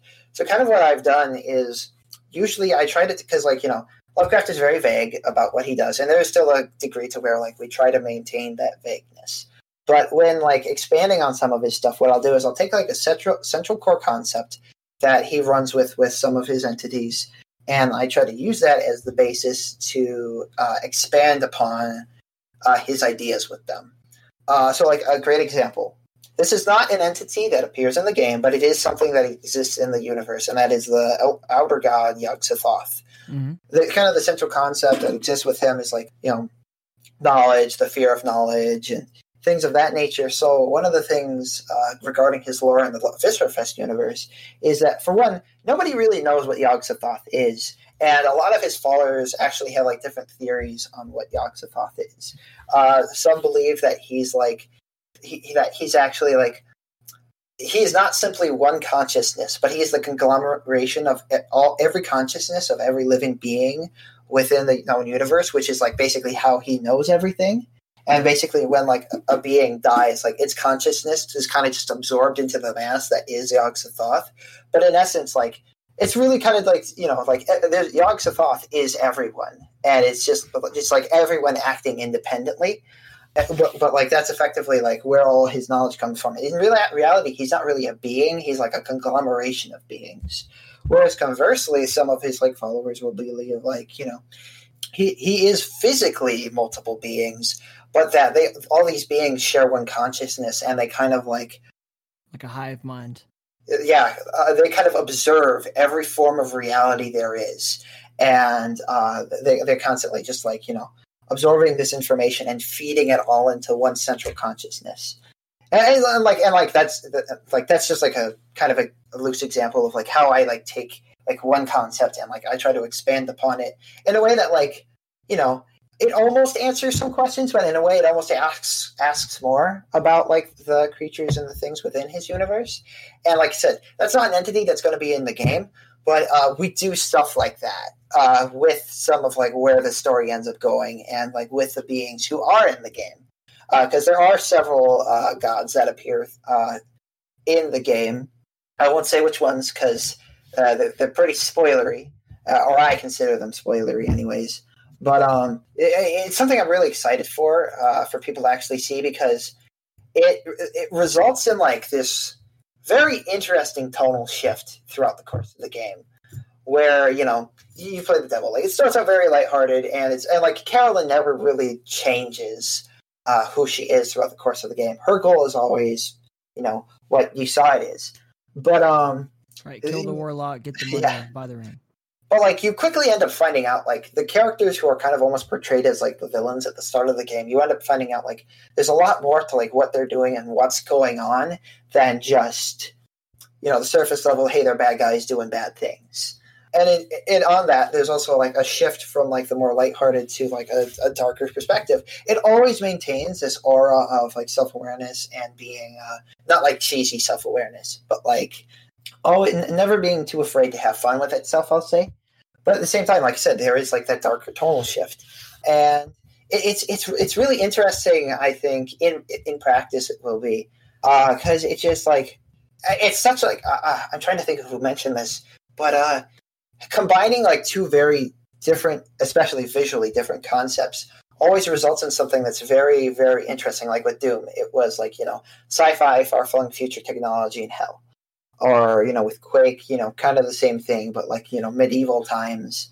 And like lots of things like that. It's always more interesting when you combine two very different concepts like butt heads and having the shift between the two. Uh, it, it, results in an experience that is not only more compelling but it, it, it leaves a lot of intrigue i think because it's like you know when you start the game you establish what's familiar. You establish what's normal and then as you progress through the game, with the more and more you move away from that, the more and more exciting it gets. Uh, from, not just from a narrative perspective, but from like a, a, a level design and from a gameplay perspective, because it's like you're moving more and more into like this territory that you're not really familiar with because the universe make, makes it clear this is not normal. But yeah, so and, and to all our uh, pothead listeners out there who just went on a fucking journey, but no, but and like in, in addition to that, like uh, I mentioned, um, like kind of the ways in which we expand on the universe, but like there is a lot of lore. Like I've mentioned the hub, and the hub, as you progress through the game, you're going to be able to unlock uh, lore bits in the lore library. which you'll be able to like read and find out more about not just like the Viscera Fest side of the universe, but like the Lovecraftian side of the universe as well. You'll be able to learn about more who the main character is because the main character is not human, or at least not entirely human. Uh, in fact, actually, uh, going off of that, uh, one choice I made relatively early on, I think, was uh, humans are actually almost extinct in the Viscera Fest universe because I was just like, you know, every sci-fi universe has like humans as the central focus. Why not just kind of get rid of them? like Earth is like in a post uh, post-apocalyptic state for the most part. There are just like a few like biosphere almost like areas where there is life, um, and like there are people living there still. But for the most part, like Earth is like a relatively dead planet. But like there's there's a lot to the Viscera universe. Like actually, um, even ignoring like the library, there's a bestiary, and in the bestiary there will be like descriptions of like the enemies and their like their species, and not only that, but then there'll be descriptions of like how this specific species came in line like with whatever faction it's in, and, and so like you know there's just lots and lots of stuff that uh it's genuinely interesting stuff, and like whenever I bounce it off of people, people are like, man, like, that's that's a lot. I, I didn't expect this to be as like intricately detailed as it was. Like, um, it was funny. Uh, I was talking to the artist. You, you've seen like the art that's used in the main menu. Mm-hmm. There's like this one bird enemy type who appears in the game. It's called uh, the species. It's called the Calavian. The actual like enemy type's name is it's the Thunderbird, but the species name is the, is it's the Calavian. And um, when I was we were doing that art initially, she had drawn feathers on uh, the enemy type in the picture. And I was like, no, no, no, it doesn't have feathers because the species itself can have feathers. Um, but the thing is, is it's kind of like a stat, uh, status and cultural thing, and there are a lot of times where um, th- this uh, these species they don't actually end up blooming, and they're kind of outcast and ostracized from the rest of their society. And when the USC uh, kind of like made a treaty with this species, a part of that treaty was, was in order to like so the this, the Calavian species kind of suffers from overpopulation, especially due to the ones who never bloom which basically just means like they never really get their feathers. So those ones are kind of ostracized from society, but they're kind of like intruding on like the normal classes way of life. So uh, in order to kind of compensate for this, when they made the treaty with the USC, who are like kind of like the starting enemy faction, they basically started like taking them and just like shipping them off to the USC to basically be used as like security and soldiers and stuff like that. And so, so, I had to sit there, and rather than saying, "Yeah, don't put feathers on it," I sat there and explained to the artist, like, "Hey, like you know, she can't, he can't have feathers because that doesn't make sense for specifically this enemy type." Yeah, this is what happens when you have a creative guy uh, working on something for eight years, and you just have all the time in the world to think and think and think. It's almost like Tolkien, the way you're describing, where there's just so much going on in the background. There's like a whole moving world that exists kind of behind the scenes. Or like um another one. Uh, so like the Zethrins, who are like the most standard enemy type, they have like the green eye and like they're or, yeah they, they have green skin, the green eye, um, and they they fire like the three round burst.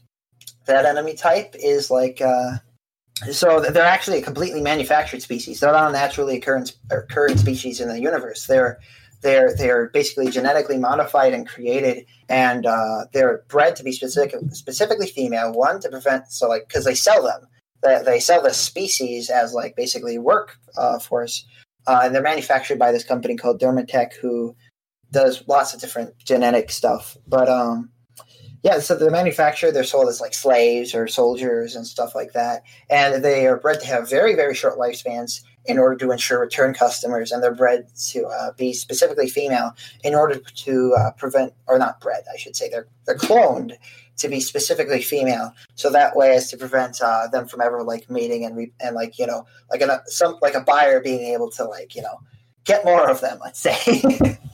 yeah, we could tie that into like Star Wars, and we could tie that into uh, Game of Thrones too, mm-hmm. with the, the way that that happens. But I don't want to believe that in the year 3796 we're still gonna have fucking slavery and caste systems and racism. yeah. I guess uh no, this is fun. This is a really fun like post-apocalyptic kind of universe. Oh, and like, like I said, it's just Earth that's uh, in a post-apocalypse. Most of the rest of the universe is kind of just fine. Um, I mean, you know, it's the rest of the universe with all the highs and lows that could bring. Um, but yeah, uh, like you said, it's just been having that much time to work on this game, like I, I put a lot of effort and thought into everything. And I actually wasn't even going to include lore uh, originally in the final product, but uh, Fire Plant, uh, the guy who's helping me work on it, he, he was really pushing for that. He was like, "Man, you've put so much time and effort into this. Like, we got to put into the game somehow." So, how is it um, courting publishers with that in your back pocket, like all that luggage with you? Uh, I, I, haven't actually. We haven't gone for a publisher. Uh, okay, is it straight up indie? Uh, for right now, uh, I mean, Marky has been talking about uh, maybe sending a build to Fred at 3D Realms. Uh, and don't uh, like honestly, like I know Fred. Yeah, he um, but yeah, no. Uh, the, the, the thing for me is, I, w- I would totally love to um. sorry, my brain just. I would like I would totally love to do this full time. I would absolutely love to. I would love to quit my miserable job right now, which has only been made more miserable by the fact that we put the demo out because all I can think about now is, man, I wish I were at home working on the game. um, Same. Every every moment that I'm at my day job, I'm just like, this is so many hours I could be being actually productive. That's how I feel every time I'm there. Yeah. But yeah, no, like, and that's like the main, only reason really I, I, w- I would want to pursue a publisher. But my, I guess my main fear is I, I like I don't want to sacrifice on anything that I'm doing. I don't want to have to like make any big changes because some of the sorry, excuse me, some someone higher up is like, no, nah, we can't do that, or you know, whatever. I would love, love, love, love to work with 3D Realms. Uh, I have no idea if they would even be remotely interested in uh, working with me on this game. Um, but I mean, the, honestly, the, the, biggest thing is just going to be uh, time because I mean, if I can sit down and work on this full time, I absolutely would. And not only that, but it would get done a heck of a lot faster than it would if I have to work a day job. But uh, and I think that's my biggest fear with getting a publisher is like you know, I I would need to get paid in some capacity. Uh, I I would need to make some kind of income, just because like you know I need to be able to survive.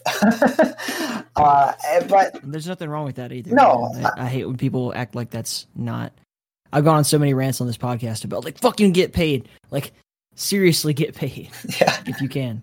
Um, but like, I yeah, I, I mean, like, I, I would love to work 3D realms. My biggest thing is just going to be though, like, you know, I'm not going to be reliably able to get anything done unless I can work on this thing full time, especially not with my current jo- job or really any job going forward. If I have to work full time on something, you're crowdsourcing. No, uh, it's all been. Fuck me, dude. I've been. I've been. I've been doing this. So, so yeah, I mean, I won't talk about how much I pay anyone or anything like that, but like the people I have paid and the people who are working with me who I've given money to, I'll say I'm paying them less than I probably should be. But I, because of that, I always make sure that like when I can afford to pay them more, is you know like that that's a big thing. It's like being able to afford to pay them. Yeah if I can afford to pay someone more, I, I, I will. Like, I'll just th- throw them in a bonus that they weren't expecting because I, I want to support them. Like, I want, like, I want to give everyone I work with way more money than I am. Uh, and I, I, I think it, I, it really sucks for me because I'm just like, man, if I could, I would totally just like throw all my money at these people. Um, but because like, it, like the, the level of quality and the, uh, the craftsmanship and the work that everyone has brought to it, whether it be Murky with the music and the sound, whether it be Mariah Key and Sarah and Trixie with some of the art they've done for like the cutscene and the promotional stuff, or the character turnarounds that they've done, or Fire Plant with his just immaculate coding and his uh, just to me it just sucks that I can't support these people more. But I mean, like you know, I would love to. Uh, like I said, I would absolutely love to work for 3D Realms if I could. Uh, if that ends up panning out, I, I, I, mean, I would be more than happy. My the main thing really is one, you know, I'm not sure if they would be willing to work with me if I weren't able to consistently get stuff done because you know I'm sure they want to ship the game out by a certain point. They're going to want to you know get things done within a reasonable time scale, and being forced to wait on me because I have to uh, you know go to work and I can only work on the game for a couple hours every night you know, like I just don't know that they're going to have the patience to put up with that, or even want to, or you know, I'm not sure if they would um, be interested in uh, even even working with me on the game at all. I mean, maybe they're just like, man, this doesn't reach our bar quality, uh, because you know, I mean, you look at Iron, uh, like you know, I think the game looks aesthetically pleasing, but like the game is nowhere near as detailed as something like Wrath or Ion Fury. Like it is a much more visually simple game than uh, either of those titles, and I'm just not sure. Well, yeah, Ion Fury was born of 3D Realms. Like they hired a team with an idea kind of already in place. Yeah. So it's a bit of a different dynamic, you know, from hiring an indie or buying an indie, I should say,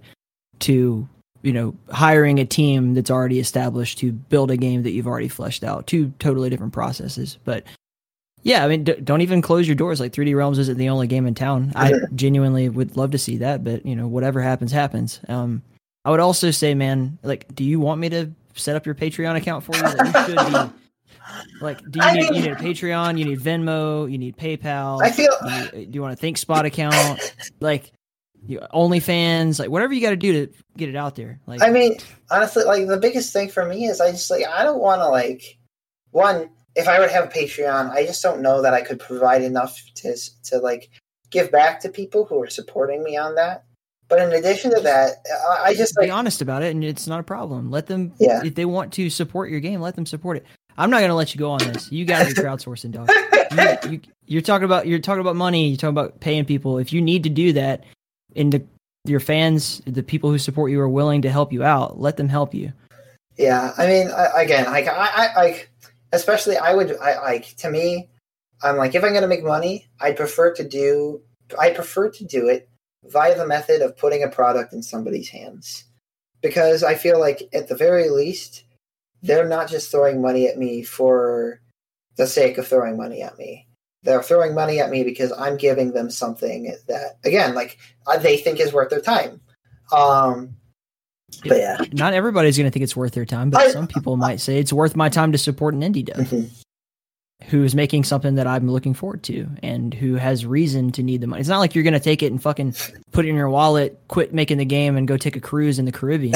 yeah, you know, you're you're like I'm I'm trying to pay my guys who are helping me with the game. I want to you know make sure you have the best quality when it's out, and then when it's out, just like offer them a free copy and a T-shirt or you know whatever you can do. Like that that's fun. Mm-hmm. Yeah. I don't know. I'm not. I'm not going to force you. But, yeah. Uh, where's your address? I'm coming. the The last uh, big tangent I wanted to go on was uh, working with Michael. I'm going to have him on the podcast sometime in the near future. I think is kind of like a sequel follow up to you. Mm-hmm.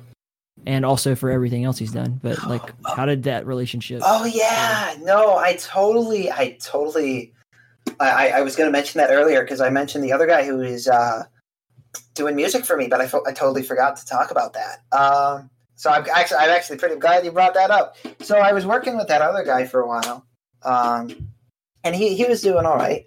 Um, he got me like two songs, and then there was kind of just like this dead period, right? And uh, what I ended up finding, like he he was trying to get back into it uh, at some point, but then um, he was working a 50 hour a week job on top of doing college. So he did not have the time or the energy to uh, work on music at, at, at, all, like period. Like he didn't have time or energy to do anything other than his work and you know what his classes and stuff like that. Which you know is totally understandable. So I said like, you look, so he was saying, look, I don't think I can do this anymore. I was like, yeah, no, I totally understand. That's fine. Um, but you know, this like kind of left me open open with uh, no composer, and especially like that at that point, I was wrapping up development on the Blender version of Chapter Two. So I was like, I gotta need music fast. So I was browsing around. I was asking people like if they could recommend composers to me. I had stumbled on to the Quake Champions Doom Edition sound, mm-hmm. soundtrack on uh, YouTube, and I was listening to it. And uh, I think at some point I had seen like a separate link to uh, like his uh, Quake to his uh, remake of the Quake theme that he did.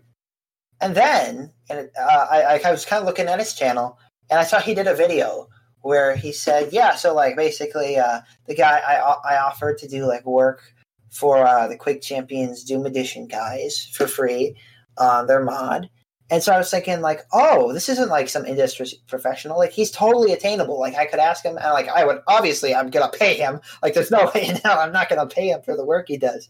But um, like, you know, I was, I was like, man, I, I could actually like maybe I, this would work. Like, I could reach out to this guy because, and then I would start going through some more of his music, and then I stumbled on the fact that he had remade one of the he had remade the theme song for Marathon Durandal, which was one of the original inspirations for Viscera Fest. Um, was the marathon games made by Bungie way back in the day. Uh, and I I was just like, well, now I have to hire him. so I, I, I, shot him an email and I was like, hey, I'm working on this game. Sent him a trailer. I was like, you know, I'd be more than willing to pay you for the work you did you do. I kind of like told him like what I was thinking my price range would be for paying for the songs. Uh, and he was like, "Yeah, sure. Like, let's let's do this." Um, and so he, he joined my Discord, and uh, we ended up working together from there for a while. And uh, so, so yeah, so he had made. Uh, so he the first song we made was uh, well, actually, so I talk, going into the music. First thing I told him so was like kind of like what I wanted the music to be on the whole in uh, regards to like the project, uh, which was basically I wanted the music to reflect the progression of the game. So, so basically, so for starters, like the game's soundtrack starts out like very simply, right? And this is kind of been done to reflect the idea that um, you're in you're in a familiar place. Like uh, you know, the, the synth music is very technological sounding, and there's comfort and familiarity. And when I think think of something that's like comfort and familiar, like I think it's something that's like very artificial, like you know, like your bedroom or something like that. Your bed, like that's man made. It's very comfortable. And so, like, I kind of wanted to have the synth use the synth to reflect that of you being somewhere that's very familiar and very safe. And then, as you progress through the game, more and more metal starts uh, getting introduced to kind of sig- begin to signal the shift away from that. And then you go to chapter two, which has like Oriental music, which is more like naturalistic, which starts to begin the shift towards something that's less familiar, you know, like the wild and things of that nature. And then you get to chapter three, which is like heavy, full on like heavy metal industrial, and uh, like full on like the Quake theme, basically. Which, which again is kind of like meant to reflect like the chaos and like the incomprehensibility of where you are, where you are, and what's going on. And so he's like, yeah, yeah. And so then we started working on the theme song, and uh, kind of we he, we wanted to take some of those elements and kind of use that to create a central theme around the game uh, that would kind of like encompass the ideas that uh, were present within the game itself. And on top of that, I said the main thing I want with the theme, especially, is I want it to be a song that sticks in people's heads. Because, uh, and again, I'm not knocking the some of these other retro FPS games that have come out, but like I can't really think of a recent first person uh, shooter that's come out where like they, it's had a memorable theme song. Because I'm like, okay, like what is the like when you think of like the Dusk soundtrack? Like like Dusk soundtrack, I think it's a great soundtrack. But like, what is the Dusk song? Like, what is the Dusk sound? Like, you know, because when I think of Doom, I think of E1M1. I think of Doom's Gate. You know, like da da da da. Oh, you know, when I think of the Quake, I think I think of the Quake theme. When I think of Doom, it sounded more like uh, Cowboy um, when I, but like when you know when I think of Duke Nukem, I think of the Duke Nukem theme. When I think of um, Blood, I think of the song in Cradle to Grave. I think of you know Infamous, um, you know, or the Shadow War. You know, like all these games, they have like the song that is their identity, right? And uh, with a lot of these more recent FPS games, I was like, man, I'm not really getting the vibe that any of these games care about getting that kind of song. Like, it's not that they have bad, bad soundtracks; they just don't really seem to like go for that. This song is my identity kind of vibe. Um, and so that was really something I wanted to establish with the Viscera Fest theme song, which is just called Viscera Fest. Uh, so that was the first track he, he made. And it was funny, actually, because he sent that track to me and uh, there's this one ambient bit toward like the middle of the track, and that was originally where it, it ended. And I think the reason he had done that is because he kind of wanted it to be like the Quake theme, where it starts off, it's really upbeat, it's got like you know heavy metal and stuff like that. Uh, but then you get to like the the latter portion of the song, and it's just kind of like it ends on quiet ambience. And I said, I I I, I kind of wanted something a bit more uh, uh, notable and something more like just like hurrah for like the ending. So Yo, like, DJ, bring that beat back. Like, and so four hours later, he sends me the song again, and it's two minutes longer. yeah, because it was like already it was already like two minutes long, but he sends it like four hours later. He sends it back to me. It's two minutes longer, and it's like this entire like uh, epic final part of the song.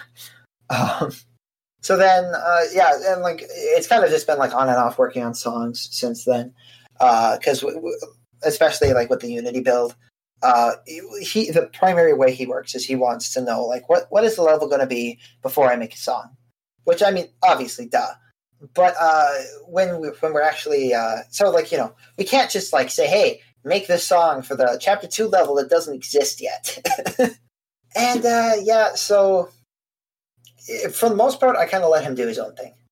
You know, I mean, like I said, there is like that kind of like basis for on which like the soundtrack is meant to reflect on kind of like what the themes of the game is, and uh, as you progress through the game, and like how the music changes and adapts throughout the course of the experience. But on the whole, when he's making a song, I I'm pretty hands off with what he does, just because I feel like you know if I were to try to funnel him into purely doing one thing, uh, you know, one, I don't know anything about music, so I wouldn't be the one to, uh, you know, I'll make suggestions here or there if I want something different with a song, but I don't like say, hey, the song has to be this. For the most part, I, I, I leave him to his own devices, but moving away from music because he does way more than just music for the game. He also does all of our sound now. But Marky was like, "Hey, so you know, we, we put the music in the game, and it sounds great, but like the sounds, they really don't have, they don't feel like they fit with the music because you know, like the way I had made the sounds was substantially different to like the quality of his audioscape and the way in which he handles his audio stuff. So it's like, hey, do you mind if uh, would would you be okay if I made uh, sounds for the game? Uh, and I said no. because that was something that like I really wanted to do. It was something I had a lot of fun doing. He had ended up remaking the pistol sound, and I wasn't a fan of it at first, but over time it kind of grew on me, and I was like, okay, I'll, I'll, I'll let you do some stuff. So he, he he started out and he just did the weapons, but then uh, I think when we started transitioning over to the Unity build, that's when like he kind of took over completely for in terms of like what we were doing with sound design and stuff like that. Uh, and it, what he has done is like I can't begin to praise him enough for it. So like every single gun has like probably like five to six different firing sounds, just, like uh, not just like pitch, pitch shifted, but like completely different firing sounds. And it's the same for like most of the pickups. It's the same for like all of the enemy sounds. Uh, on top of the enemy sounds having some slight pitch shifting not only that, but like so with the audioscape itself, uh, we're using Fmod, and uh, it allows us to do a lot of things. So like sounds will actually echo in bigger rooms, and not only that, but uh, he's made different ambient sounds that scale to the size of the room. So like if you're in a really big room, uh, if you turn off the music, uh, you'll be able to hear it. Where the ambient sound will kind of like as you walk from like a small room to like uh, a bigger open space, like the audio kind of like suck out as like you enter this like large space, and it's just like ah, it is like beautiful. It is like downright artistic what he has done with uh, the audioscape. I, I, I really can't praise him enough for that. Like it is just like yeah. but then, then like on top of that, we've also been doing a lot with like telegraphing stuff better than we did than I did in the Blender version. Like uh, I don't know how many people noticed this. Like we we made some tweaks to it, so it's uh, a bit more substantial in the new patch. But uh, the enemies, all of them, like if it's like an enemy that has like a gun or something, like every time before they fire at you, you'll hear their gun click. That way, you have like right. even if like you know, so it's like they're not just suddenly shooting at you. Like you hit, you can have a little bit of an audio cue, and you can like figure out like, hey, maybe there's an enemy I didn't see or didn't. Right, like they're turning off the safety or something. Yeah, and they're about to like f- full on go full bore on me, so I had better you know get out of dodge. And like all the enemies have stuff like that, where uh, like every time before they attack you, like they'll let you know they're attacking you, and like sometimes it will be really quick and really subtle, and um, sometimes it will be uh, like a more substantial, uh, depending on like what kind of attack it is and things of that nature, how easy it is to avoid, and but yeah, no, like his audio work, his music work, like I, I mean, like honestly, like I, I, I can say this without sounding uh, self-indulgent because I didn't make the music. The Viscera Fest soundtrack is legitimately my favorite soundtrack. I like I listened to all the songs so many times, and uh, I um, I, I love them. I really do. I, I sometimes I'll catch myself humming some of them while I'm just like work, at work or something like that. Uh, especially the song uh, "Burned from Both Ends," which is the first boss track. That's that song is just uh, it's wonderful. But yeah, I, I really can't. Like I, I couldn't. I could not ask for a better composer, and quite frankly, I don't want to. All right, man. We've done quite a bit of time here. I I just want to say that I'm having seen the game as it stands right now and then hearing all of this other stuff, I legitimately can't wait to see your vision realized and I wish you the best of luck in doing that.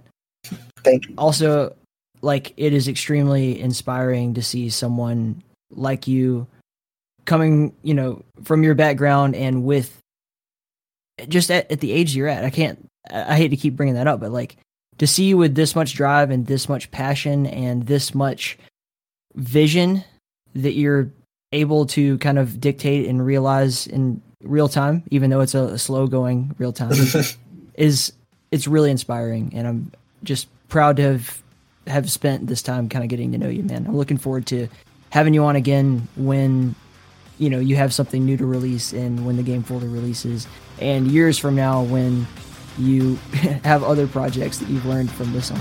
Thank you. Yeah, it was it was nice talking with you.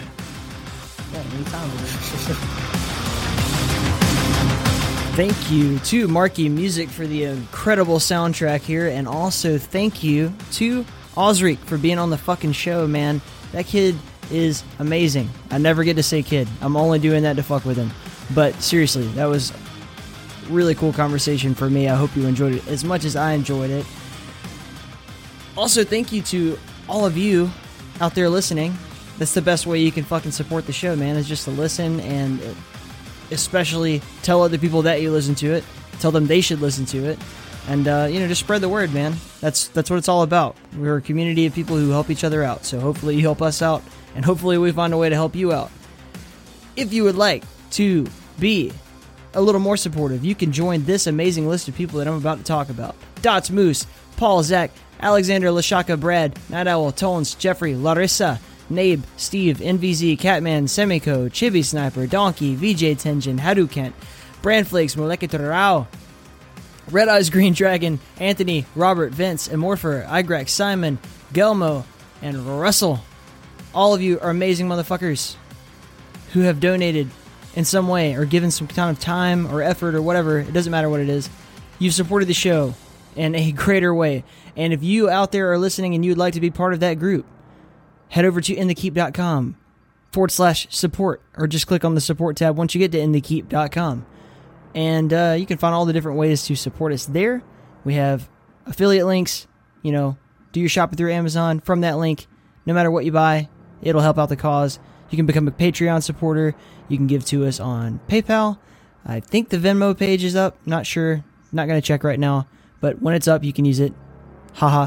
And also, just like, whatever. It doesn't matter. If you don't have anything to give, that's fine. If you don't want to give, that's also okay. You can just listen to the show. Doesn't make you a bad person. But if you do want to give a little extra, all Patreon supporters, once they have reached the $25 mark, get an In the Keep t shirt. It is awesome. Or you can just go over to our merch tab and purchase one right out from our Redbubble store. We also have awesome Sigil of Cathala masks over there in case you need to hide your ugly mug. We have stickers. We've got a long sleeve t shirt option. Once you get on the Redbubble page, the sky's the limit. You can buy anything you want. I've got the, the tapestry that you guys see in the streams off of that site, actually. Um, but yeah, there's all kind of fucking options for you. So exercise them if you so choose. All of the money will go to supporting the cause here, whether that be paying some of the folks who help out or for keeping the servers running if that's needed or eventually maybe starting off a nice career in podcasting for a certain handsome individual but not right yet. We'll get there eventually.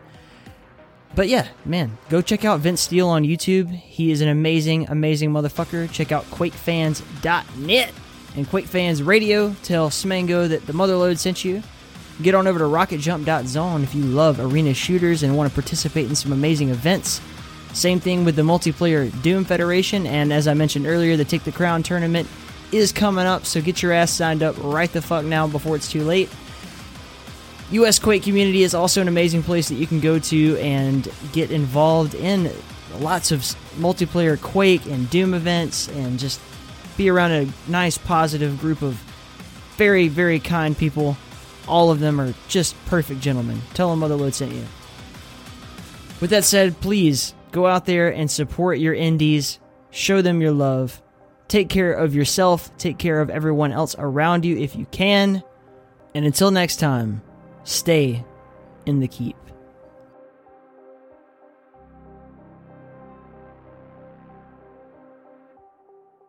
Oh, and by the way, at the top of the show, when I mentioned the big announcement and then I said the thing about the Doom Federation, that's a big announcement. Don't get me wrong, but that wasn't it. Next week, you will get the announcement that you've been waiting for. And I am deeply excited to tell you all about it.